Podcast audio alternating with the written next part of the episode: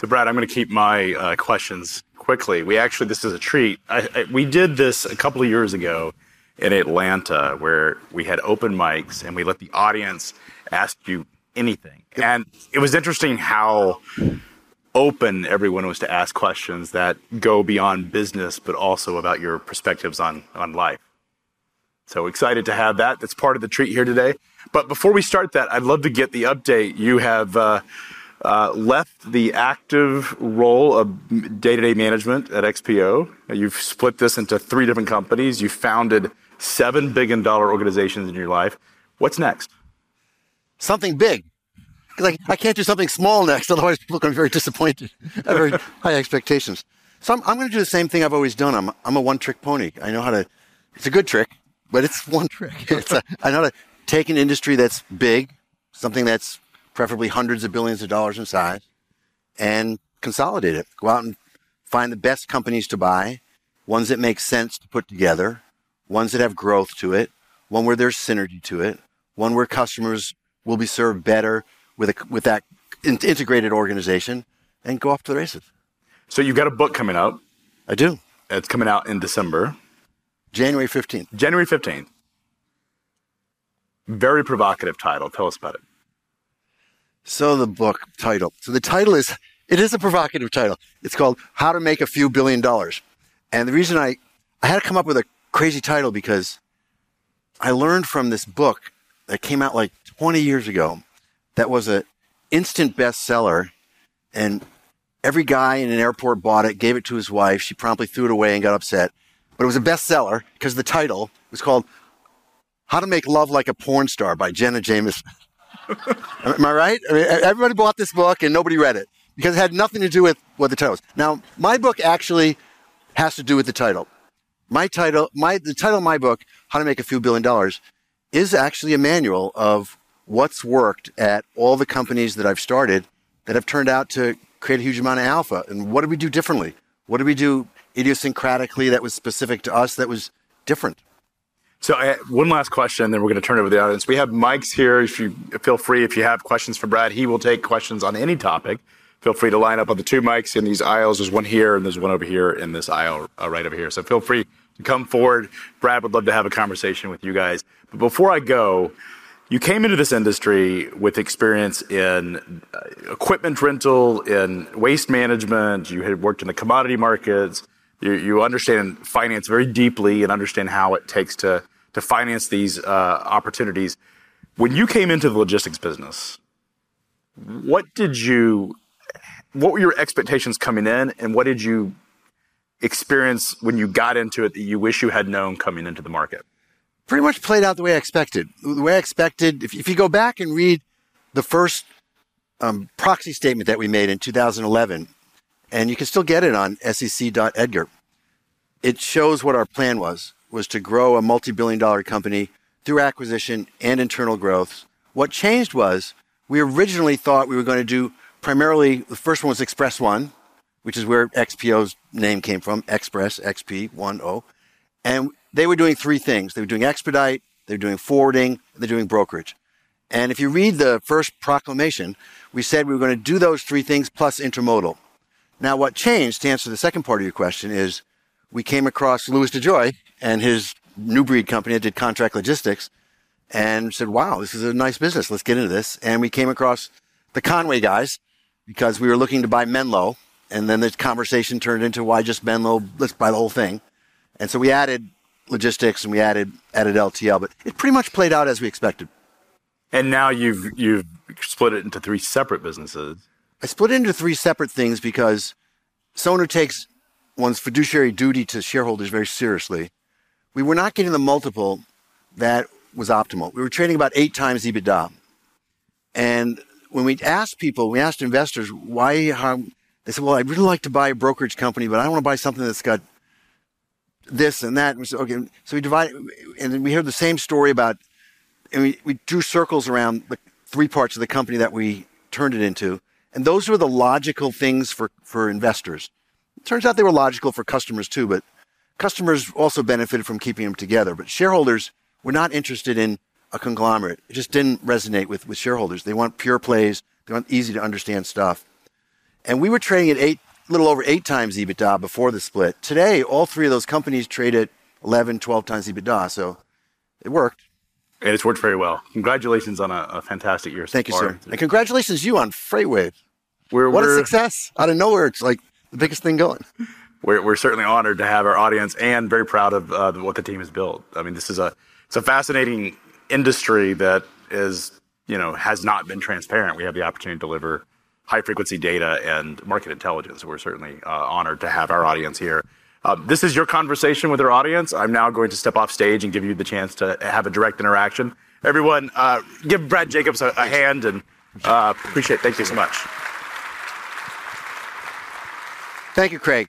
Thank you for coming to my town hall. So I have no idea what we're going to talk about because I don't give speeches. I stopped giving speeches years and years ago because it's boring for me and it's boring for the audience. What I like to do is have you set the agenda, have you ask the questions. There is no question that's off limits. Ask about anything whatsoever on any subject, and I'll try my best to answer it. Who's going to break the ice and ask the first question? I guess there's a mic there, and there's a mic. Where's the second mic? Up there. Okay. Well, you can ask. I'll repeat it. Go ahead, All right. So, uh, my name's Alex. Alex. And, uh, I represent Mother Trucker News and all the truck drivers. Mother Trucker News. Yeah. Okay, I- I'm not going to comment on that, but okay. Yeah. I represent all the truck drivers in America. Uh, they all watch me on social media.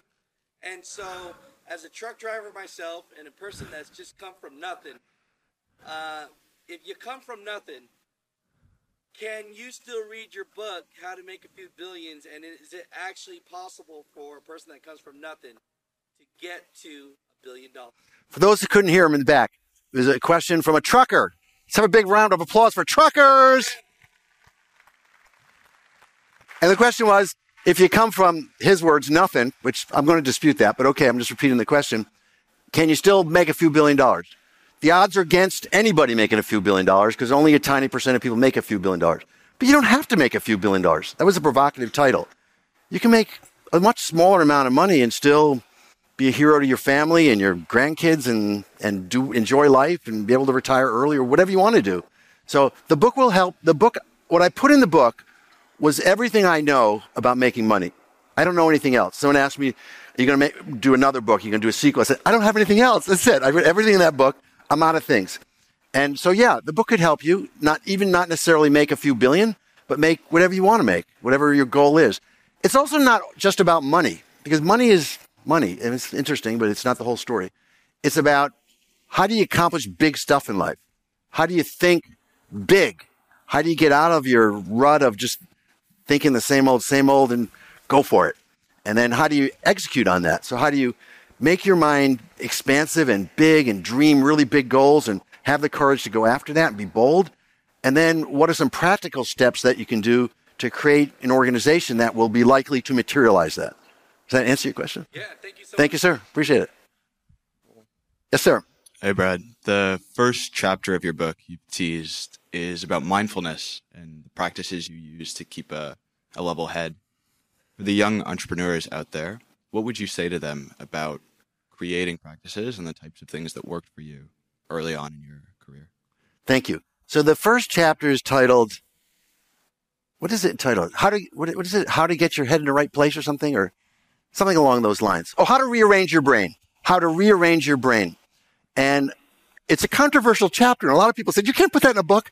I said, I have to put that in a book because that's what is my, that's me. That's what I feel is in order to honestly answer the question, how do you go out there and accomplish something really big? You gotta figure out a way to rearrange your brain. If you keep the brain, brain I'm using as a metaphor for mind, if you keep your mind functioning the same way like is typical, then you're going to just achieve typical results. So you got to find ways to get out of the same old, same old. And I put a bunch of things that work for me. Some of them will resonate, some of them won't, and people come up with their own things. But the gist of it is you got to figure out some way to keep your head in a good place. Because if you're going to accomplish something big, whether it's in business or not, you're going to have a lot of problems. That's just the way it works. And you have to figure out some way that you own the problems rather than the problems own you. So I talk about cognitive therapy, which I did for a couple years, about 15 years ago. It was extraordinarily beneficial to me. I talk about mindfulness, a way to be in the moment and just be with the people that you're with at the, at the time and not be in the past, not be in the future. I talk about meditation techniques. I talk about self hypnosis techniques. I talk about the things that I've dabbled in over the years that have worked for me. And I, I think it's really important. Making money is not just about money, it's about a mindset. Thank you. Thank you. How about over here? Yes, sir. Hey, Brad. Nice meeting you. Um, my question is, if you can start back in the beginning when you transition from being a oil trader. When I transitioned from being a woman, come on, keep that in the closet. No, go ahead. From being an oil trader to you know this business idea of doing co- consolidation, you know, how much of your personal capital did you initially um, use for your first deal, and if not that, um, you know, what was your selling point to get investors to provide you with capital? So the the first company I did, I had no investors. It was just us. We bootstrapped it. We never took outside capital for one dollar, and I started it with my bar mitzvah money, which was five thousand dollars. I cashed in my Israeli bonds, and I took the five thousand dollars, and that helped pay for the phones and working capital, and to you know pay salaries and, and rent and so forth. And then we were positive cash flow, boom, boom, boom, right from the beginning. It was a brokerage business, so we had very little overhead, and we were uh, 100% commission. So people were real hungry, and we just started. We were in the right place at the right time. We were, this is 1979, and Iran had just uh, gone through a transition from from uh, the Shah to Khomeini, and and they kidnapped 400 of our. It's kidnapped. There you go. History repeats itself. They kidnapped 400 Americans the, from the embassy in, in Tehran, and the oil markets went nuts. So little guys like us who were in our early 20s were actually able to get our phone calls taken in return from Exxon and Mobil and Texaco and Chevron. And we went out there and hustled. And so we, we didn't really take any outside capital because we didn't need it. Now, the next company I started, which was an oil trading company, not brokerage, but as a principal, where we were taking title, actually buying and selling and chartering ships and so forth. There we needed outside capital, but we didn't take any equity. I did that all with debt.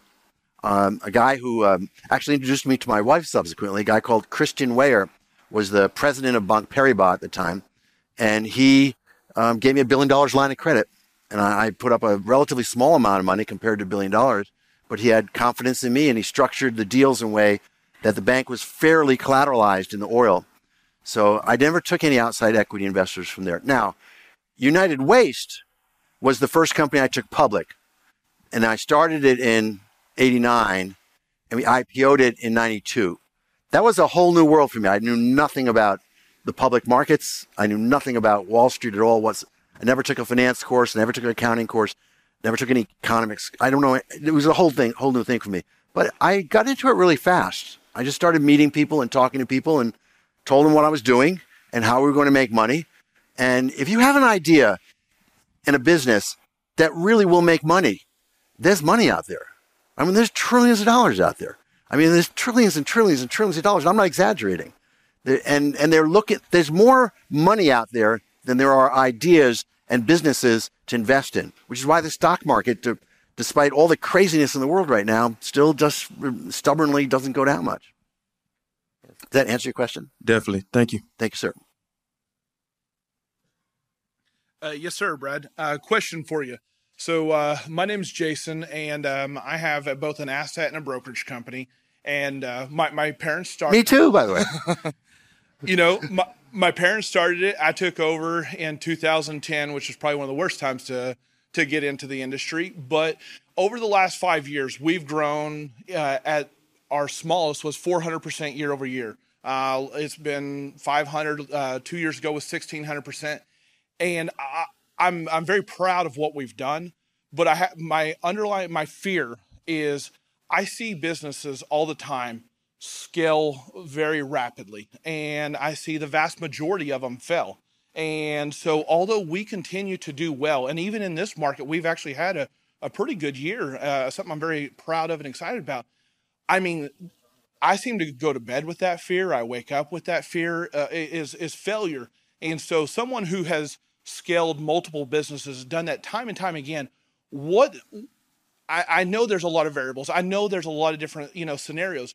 But what is the one thing that you've seen between successful companies that have done it and then the thing that you've seen with companies that have not done it successfully. Um, two things. First of all, congratulations on your success. This is. America. God bless America. I mean, that's the American story. you. It's been really, really makes me so happy to see people doing that. Fantastic. So, a couple things. Uh, one is you mentioned going to bed at night, having the fear of failure. That's a good thing. It's good to be. It's good to have that anxiety.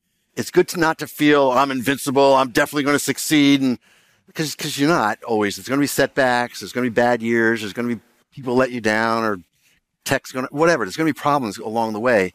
So that fear, that that looking for things, that vigilance for for problems coming up, it's actually your friend. So that's probably one of the reasons you're successful is you're thinking about what could go wrong and then d- dealing with that proactively. Second thing is the more important part of your question was about how do you scale up and not blow up.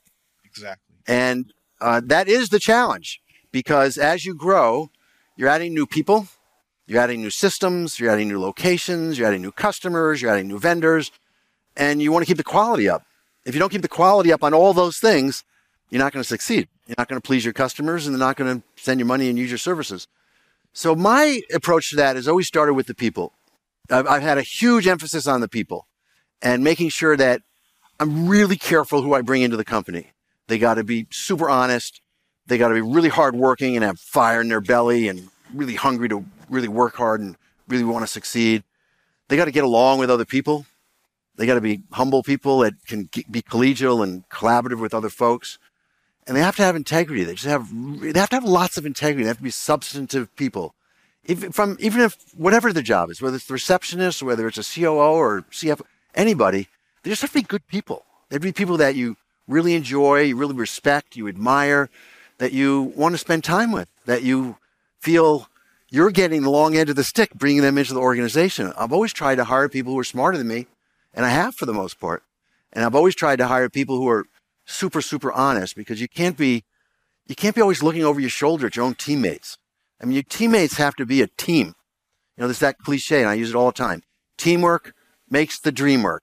And your team is everything because things can change and problems can happen. But if you've got a great team that has those qualities I just mentioned, and you all like each other and you all have each other's back and you're all a, a group, you're a tribe, you're a gang, you're, you're, you're one. Sir. You're gonna, uh, you're, you, that you can accomplish so much stuff. You can't accomplish anything by yourself. And I, I'm sure I'm not telling you anything you don't know. You wouldn't have had that success if you didn't know that. But I, I want to share that with everybody that the importance of the people, getting the right people, the right culture with those people, respectfully, and have a culture where people are encouraged to disagree respectfully, not disagree like a bully or name calling or labeling, all that kind of nonsense. So that's toxic. Being free and actually encouraged to pre- present different ways of looking at situations so you get to the right answer. So you, you identify problems and don't, pre- people speak up when they see problems and you come up with different ways to solve it and you get to the right, right solution to it. It's all about the people in the end. It's my, my opinion. Awesome. Thank you. I appreciate your time, sir. And congratulations again. Thank you. Yes. is this someone over there? It's hard to see here. There's like a light. I'll go here. This seems to be the dominant side. Come on, this side. Get up. Come on, ask some questions. What are you There was shy over? over there. Yeah, You're there getting clobbered on this side. Okay, I'll go super Brad. fast. Sit Um, there, Brad. Oh, great. I stood back up. Sorry. Softball question. When, oh, I want hardball questions. I don't want softball, I'll, but I'll be the, I'll, I'll be the easy one. So, when the book is officially out, will you come back to Chattanooga for a book signing? How can I say no? See? Okay. Okay. Thank you. We'll see you in May. Thank you. See you in May. Well, I don't know about May, but I'll see you next year. I'll come back. Craig actually invited me for something. And you know who else did? Um, Ted Alling. Oh, my old buddy Ted, who sold his company to Coyote instead of me, but that's okay. I forgive him. He's a great guy. He said he's got a book signing thing he could do here too. Maybe we could do it together. Hey, Brad Stephen Moore. Thanks for your time today. My Um, pleasure. With all your tremendous success um, and what you've done in, you know, waste, equipment rentals, transportation. I guess the question is, it's kind of selfishly, what's next? Do you see an opportunity still in transportation, or do you have another industry or sector on your radar? And please tell us so I can just follow it. Please. I have another industry in mind. I haven't announced it yet, and I'm not going to do it today, uh, but I will before the end of the year in all likelihood. And it's it's not in transportation because I'm still chairman of RXO, GXO, XPO. So I'm I'm still very deeply involved. I'm not going to compete with myself or my people. I'm not you know I'm not going to do that. So I, I'm not going to do something in transportation or logistics other than continue my involvement with those three companies. But I'm going to do something in another industry that's industrial that is large, there's hundreds of billions of dollars in size, where there's an opportunity to consolidate, because that's my thing, where I can buy, buy, buy, and I can start a company from zero and get it up to tens of billions of dollars in revenue within a few years. That's what I want to do. That's what makes me excited. That's what gets me to wake up in the morning and go tackle, and that's what I'm going to do. Me too. Great. Thank you. Thank you, sir. Hey, Brad, I'm Justin. Uh, quick question for you, I guess. What's an example of something that either didn't go well or a failure in business, and what sort of lessons did you learn from that? So in the book, I do talk about failures as much as successes. And I talk about how, in some ways, you learn more from the failures than you do from the successes. And it causes reflection, it causes humbleness and humility, which are all important traits to have to be successful. And I talk about one of the biggest mistakes I ever made, which was when I was at United Rentals. I foolishly and naively thought that the government was going to actually follow through with this TEA-21 bill, the Transportation Equity Act for the 21st Century bill. You may remember this was 1999, I think, where they were going to spend what at the time was a lot of money. Today, you know, it's not even a trillion dollars, but 600 billion dollars to repair the infrastructure, the roads, the bridges, the tunnels. So I went out and I, I bought like a half a dozen liters in barricades and cones and striping and all that orange stuff on the highway, waiting for this $600 billion to get spent. And turns out then they spent like 200 billion and a lot of it went to enterprises that we didn't qualify for. And I, I ended up reselling that those businesses for a, a loss of $500 million. so I sold, I actually lost a half a billion dollars. So, you know, if you're going to measure your failures and successes by money, not the only way to measure them, but if you are, that was a pretty big whopper. that was a pretty big failure. But you know, you gotta you gotta keep swinging. You're not gonna hit them all. You're gonna hit some foul balls, but you gotta keep swinging. I mean, I just just gotta keep going and going and going and get up again every time you fall down. I was not happy when that didn't work out, but it's okay. Life went on. All right, thanks. Thank you. Yes, ma'am. Hi, Kamikishi. Uh, curious to, about your mental models and how you approach decision decision making. Did you say mentor models? M E N T O R? Mental models. Oh, mental models. So decision, various decision making frameworks, and if you have sort of a strategic approach at looking at different, whether it's business ideas or businesses to acquire, how you go about assessing. Because I'm sure you have a lot of smart people surrounded by you with a lot, inundated with a lot of information. So how do you sort of filter that in your own kind of mind? I get a lot of opinions from a lot of people whose opinions I respect. And, and then I let go of that and I make my own decision. I, I can't go by the consensus all the time because you're not going to do extraordinary stuff if you go by the consensus. But I do listen very, very carefully to the voices of the people that I've surrounded myself with who I respect, who know a lot more about certain parts of the business than I do. And I want to hear what they have to say for themselves. But at the end of the day, you got to search your intuition, you got to search your gut, and you got to have confidence in yourself. You have to have confidence. You've got to figure out some way to get into that quiet zone and just just think about try to picture what's going to happen if I do this. If I buy this company, is this going to work out or is it going to be a disaster? And I, I kind of picture it. I, I see it in my mind what it's going to be. And if it doesn't look good, I don't do it. And if it looks great, I, I do it. And so at the end of the day, it's about how, what does my instinct tell me? How's this going to go?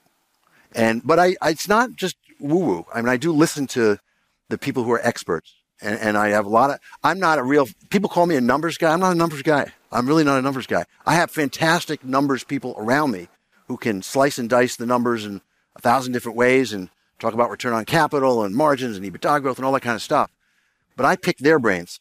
They don't pick my brains because I can't help them. They, I pick their brains with questions. I hear what they have to say, and then I step back and I just search my feelings about it. So there is a in the last decision, in the last instance in the decision making process, it's not emotional, it's intuitive. Just getting in touch with that feeling of how, your instincts are strong. As human beings, we're programmed with these subconscious powers that we never pay attention to, but they're there. We have instincts, and if you just kind of go inwards and just feel it, you know, it feels bad, I don't do it. it feels good, I do it. Great. Thank, Thank you you. very much. Yes, sir. Hey, how's it going? Uh, I'm Aiden O'Keefe, no freight. Um, I'm new here. You know, I'm new to the industry. Welcome. You know, thank you, thank you. Yeah, young guy started not too long ago. Um, so I'm a big fan of luck, right? You know, I consider. I'm sorry, you're you're a big fan of luck. luck. Yeah, I consider myself to be a lucky guy. You know, I mean, I think all of us are just to be here. But um, one of my favorite sayings is luck is where skill meets opportunity. You know, and everybody else has had all these great hard hitting questions, but mine is broad. You know, what's your stance on that statement? Luck is the intersection of skill and opportunity. Yeah. I mean, there is a large degree of randomness in life. I agree with that. I guess you can call that luck. I mean, where you're born is lucky. And, you know, if you're born in certain places, you got, you got bad luck. It's going to be real tough if you're born in Zimbabwe to really succeed. And you're, you're likely, just being born there, to live a shorter life and to get sicker and not get a great education and, and not be as comfortable. And it's just, just luck. You happen to be born in Zimbabwe. Um, and there's other luck in life. Just, I mean, I had a lot of luck, a real lot of luck. I, I got in the oil business and the oil business went crazy. I got in the garbage business and there were all these regulations passed that got rid of all the small dumps and the big ones really succeeded. I got in the rental business and all these people, all the customers started renting equipment instead of, instead of buying equipment. And so I've had a lot of luck. There's been a lot of luck there. We did built up the XPO organizations in a time when there was global synchronized growth all around the world, where there were almost no interest rates. You get money for free almost on, on borrowing, where there was just a really good time to make money. It was hard not to make money during that time. So we've had a lot of luck, a lot of luck. But I don't think luck is the main thing that determines whether you're going to be successful or not. And I certainly don't think luck has almost any influence on whether you're going to be happy or not. And happiness is, I think, more important than being rich. And I think, I think it's more of a, so the the facts are the facts. The circumstances are the circumstances. The world is as it is. You got to radically accept that.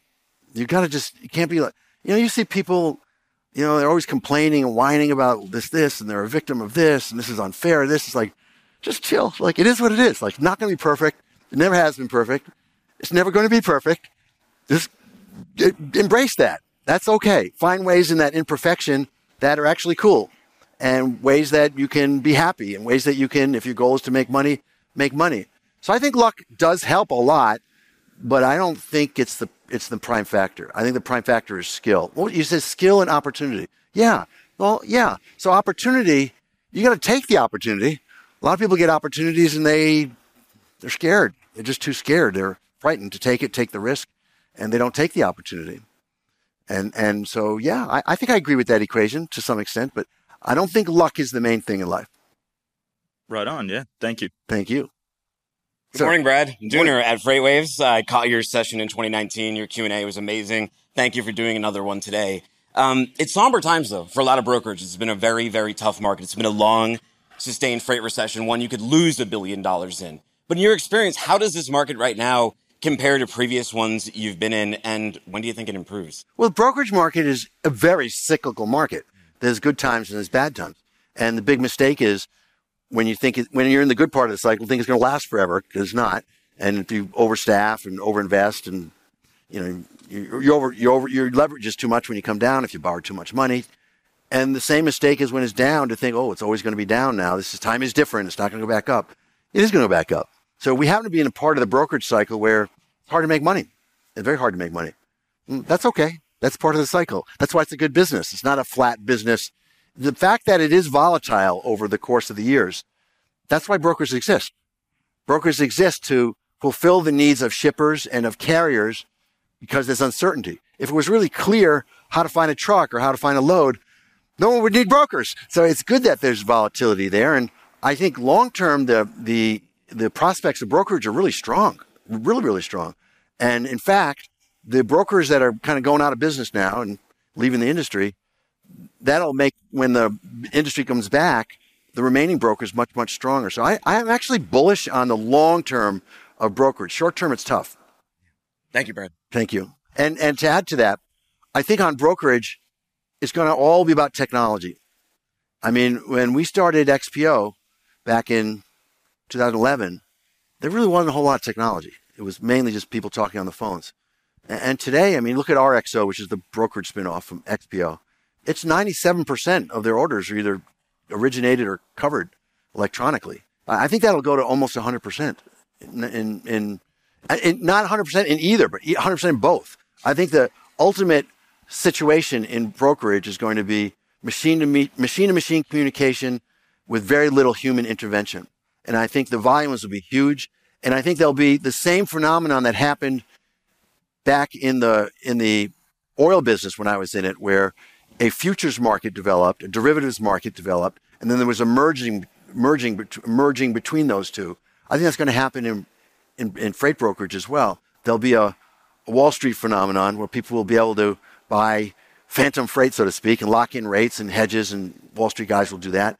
And then the physical markets will will will, will play off of that. So I think the brokerage market's going to be much much bigger in due course, but it's going to be all AI based. I don't think it's going to be a lot of human involvement. I wouldn't have my kids say, you know, when you have your kids get into brokerage, I think that's a good job. I think it's it's more of a technology technology play. I think in the in the coming decades. I agree. Thank you, sir. Hey, Brad. Thank you. Uh, my name's Reed. Uh, question: How do you celebrate your victories, and are gongs involved? There's no gongs involved. Okay. I do celebrate victories for a very short period of time and then move on. I don't spend a whole lot of time patting myself on the back because I don't think that's a real good rep- recipe for success. I think if you, the biggest enemy for success. you got to do something. What do you do? I jump up and down and say yay for about I mean, 10 minutes and then I move on. Like your biggest win, like what did you do? It does, I mean, what, what did you do? I don't, I don't, I mean, maybe I'm on the spectrum or something because I don't get really, I don't get like that. I don't like get, well, I, I don't get really super down when we have problems, and when things aren't great. I really don't. I get a little down, but really not, not perceptibly. And I don't get really up when we're winning something in business because these things are just one of many, many things. It's not like one thing that changes the whole everything. So it's just one. And I think arrogance, arrogance is your biggest enemy in making money. It's, it's actually your biggest enemy in life, in relationships and just, just enjoying life is, is just get full of yourself. Just think you're the, I mean, that's, that's what, what does it say in the, uh, there, hubris right before the fall there. But so, I mean, it, it's, it's not good to take yourself too seriously because at the end of the day, we all die. So how seriously are you taking yourself then? I mean, every, the only thing that's for certain is every single person in this room, including me, we're going to be dead sooner or later and probably not as later, you know, it's decades, not long. I, I'm 67. My folks lived to 85 and 90. So let's, let's say I lived 87. My wife keeps reminding me, we probably have 20 summer vacations left, Fred. And you know, it's not a lot. So I, I, I take every day seriously and, and I don't, um, I don't get bent out of shape when we succeed at something. I, I feel good about it, but I don't get extraordinarily self congratulatory. What do you do? uh, I've got a. well, Come on. My, my, so I was actually going to ask you if you wanted to sponsor my gong, but we can talk about that later. Your uh, gong or your bong? What do you no, freight, f- well, oh, gong. Here you go. Funny, funny you mentioned that. Uh, no, uh, yeah, freightgong.com. Uh, you can check us out. Uh, but anyway, no, I have a software business. I'm, I was in the brokerage for a while. I'm sell some hats. So I appreciate your uh, your your response. Thank you. Th- thank you, sir. Yes. Hey, Brad. My name is Josh Lyles. I'm the founder for Sales CRM for freight brokerages. Um, I was curious about your just mindset approach or advice that you would have just from the earlier days when you were trying to build and develop relationships and trying to grow and scale your business. What what advice would you have for that?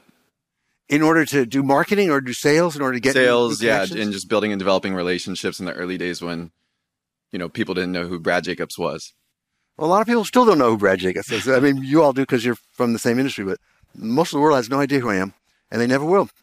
I think get, you know, getting penetration into the market is how you grow the business. So you have to figure out how to do that. You got to figure out how are you going to connect with, well, first you have to figure out who you want to connect with.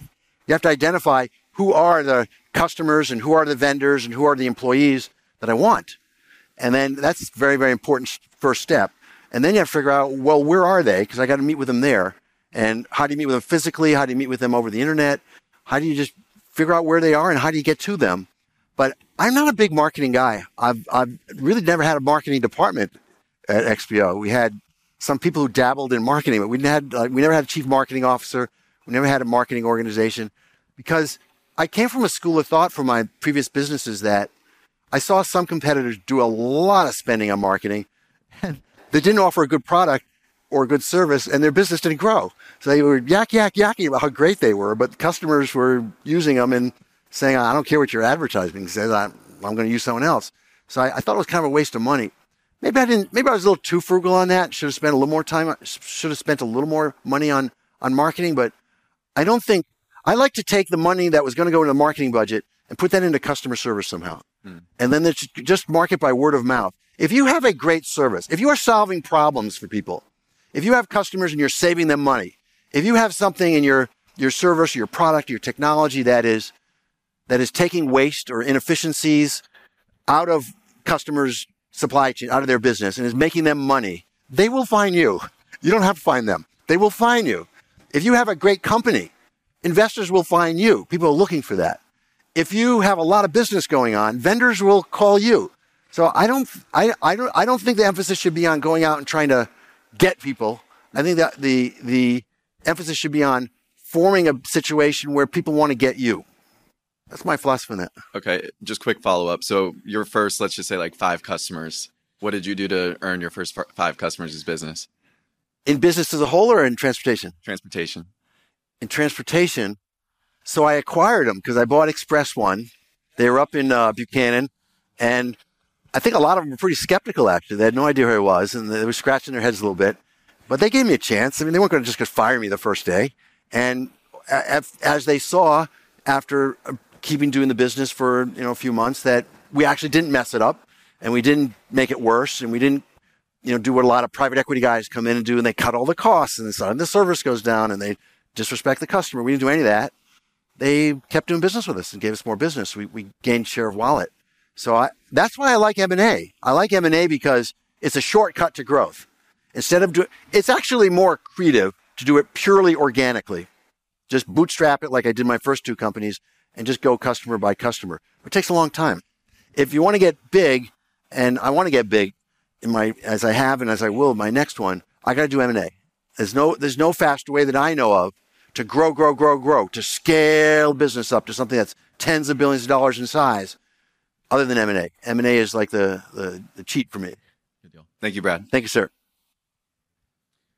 Bo King. Um, I started uh, at XPO with Oh. um, back in 2015, and I remember in the first two weeks we had these, you know, the trainings, and then you would come on the screen, and one of the one of the things that you mentioned, and I think that you've been bullish this whole time on AI. You even told us, I, I remember explicitly saying. Someday we're going to have robots doing a lot of things, and we're all going to be able to sit down and be leisurely. And I see that you are you continue to be bullish on AI. What are your perceptions though of AI kind of replacing things and then leveraging it? Like where where do you sit on that? It seems like sometimes it's more of a replacement in areas and others it's leverage. I'm on the one hand so excited about AI and where these developments are going.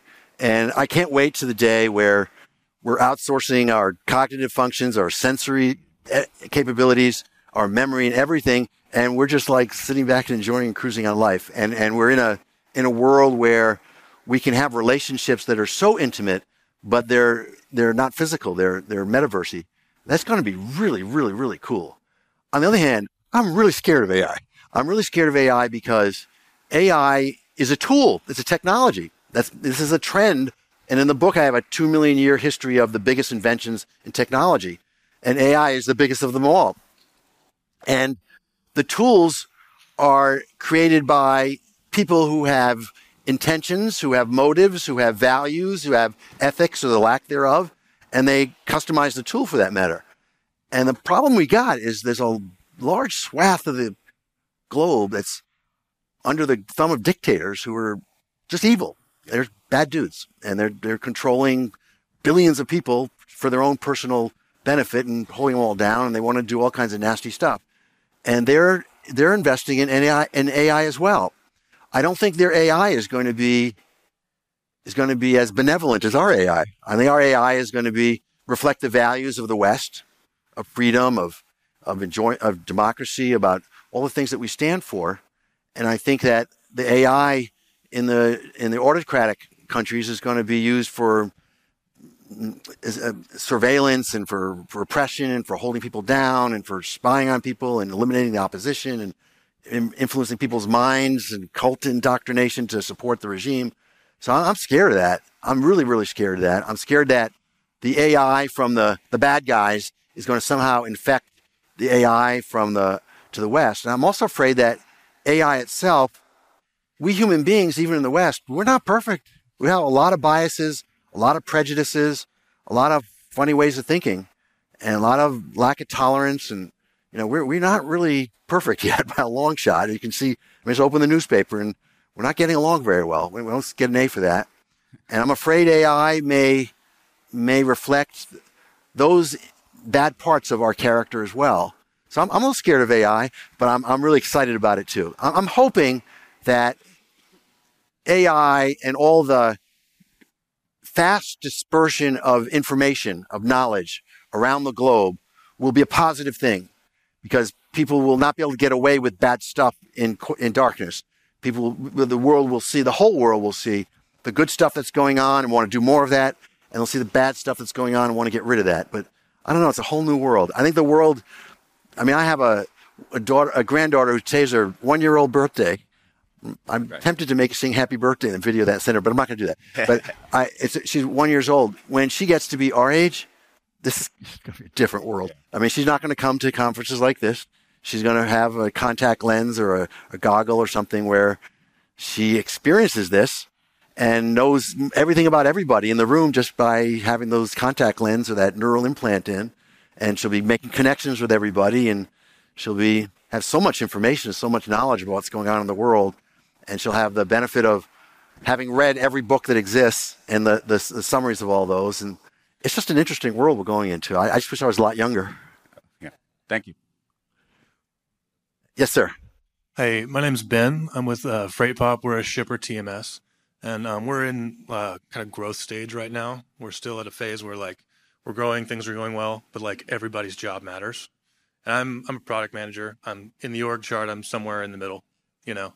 Um, so I'm wondering if you look back over all your successful companies, um, do you, does anyone stand out as like mid-level contributors who really made a difference, and like what were they doing to help spur growth for the company? Mid-level management. Yeah. Oh yeah. So in in the transportation business and logistics business, it's not the C-level suite that determines the success of the company. C-level suite raises all the money and keeps it all together. But like in the warehouse business, the warehouse manager is definitely the most important person. I mean, if you have a really strong warehouse manager, you're going to have a profitable, safe, thriving warehouse. If you have a mediocre warehouse manager, you're going to have a fantastic everything else in the organization, but you're still going to have a very mediocre and maybe not perfectly safe and not a customer pleasing warehouse. So the, the mid level management is where it's, where it's at. You look in a LTL organization, in my opinion, who's the most important person in an LTL organization? It's the freight operations supervisor. It's the person on the dock watching the freight, getting it loaded, make sure it's loaded without being damaged, make sure it's loaded properly, make sure everyone's safe and people are not tripping into each other, and keeping it flowing in a fast but orderly way. It's the FOS. So, I mean, mid level management is really what it's all about. In the brokerage business, it's not the big shots on the top of the pecking order who make a, a brokerage successful. It's the people on the phones and the people running the computers and people designing the tech it's the people who are the mid-level people. Those are the people who make it all happen. And I think in every business, the, the mid-level person is really, really critically important. And that's why I go back to what I said half an hour ago, which is you got to be really careful who you bring into the organization. I, I worship the HR organization, the human resources organization, because they're in charge of interviewing properly and having good measures in place so that we only attract people who have the values and have the qualities that will that we want and will make us successful. We have time for one more question. Who's going to give a zinger? Sir. Hi, Brett. My name is Sam uh, with ITF Group. I have a question. Uh, when you were scaling all of those businesses, what was the main uh, things that, that you focused on? People. It was always the people. Second to people was technology. Close second. But people was always the most important thing.